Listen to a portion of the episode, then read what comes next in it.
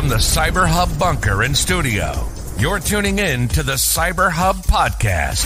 And now for your host and C I S O, James Azar. Good morning, everyone. Welcome to another episode of the CyberHub podcast. It's Wednesday, November second, two thousand twenty-two. We've got a packed, slammed show today. The OpenSSL vulnerability. The long-awaited, the once every six-year type of thing. It's almost like Shemitah is here. We'll be talking about that. Malicious Android apps are retaking users with over one million downloads to malicious websites. Dropbox with a significant breach. Microsoft and ransomware news all on this morning's show. So don't go anywhere. Make sure you subscribe. Follow us on your favorite podcast listening platform, cyberhub podcast dot com. Here's my double espresso this morning. Coffee cup cheers, y'all. Someone messaged me yesterday that said one sip, everyone knows the rules. If you guys like Dave Portnoy, you know exactly what that is. So I had my one sip, everyone knows the rule. Delicious espresso. Let's get into the OpenSSL vulnerability that's been downgraded from critical to high. The OpenSSL project on Tuesday announced the release of the OpenSSL three point oh point seven. Everyone was anxiously awaiting to learn the detail of the first critical vulnerability discovered since two thousand sixteen, but the project's developer decided to downgrade the flaw's severity rating. Either they wanted us to play this and just get a whole bunch of attention open over OpenSSL, or whatever the case may have been. This, the flaws tracked as C V E twenty twenty-two dash thirty-six oh two, and it's been described as a buffer overrun that can be triggered in an X point five oh nine certificate verification.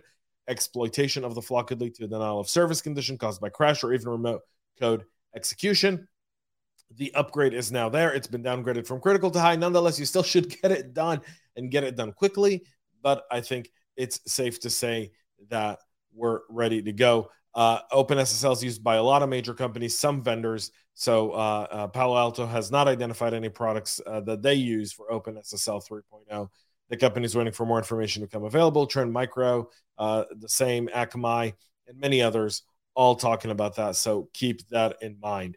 A malicious Android app with over one million installs is found on the Google Play Store. When will Google ever clean this up? Does Elon Musk need to buy Google Play to clean it up? I don't know. I don't know. Idea, though, Elon, your next, your next acquisition, just acquire Google Play, not Google, just Google Play Store and, and, and, and, and fix it. So four malicious applications are currently available in Google Play, the official store for the Android ecosystem, and it's directing users that, to sites that steal sensitive information and generate a pay-per-click revenue for operators. Some of these sites offer victims uh, to download fake security tools or updates to trick users into installing the malicious file manually. At the time of publishing, the apps were still present on Google Play under a developer account called Mobile Apps Groups and have a total install count of more than one million.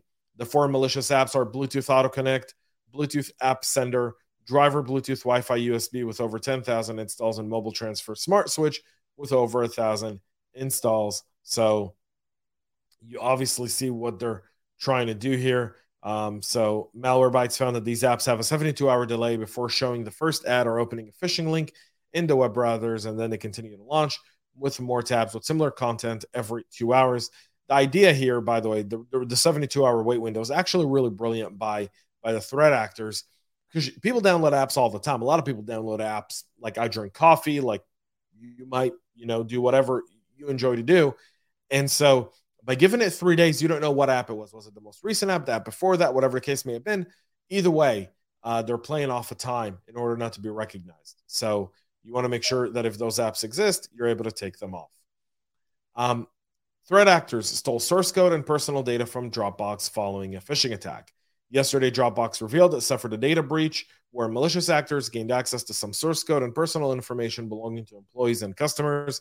The, file, the file hosting giant said it learned um, about the breach on October fourteenth after being alerted by uh, GitHub a few weeks earlier. GitHub had warned some of its users that they're being targeted by a campaign impersonating the C I C D platform CircleCI in an effort to obtain credentials and the two-factor authentication codes. Dropbox was targeted in the similar attacks, and the attackers were sending phishing emails to multiple employees, directing them to fake CircleCI websites set up to harvest their credentials and one-time passwords for M F A.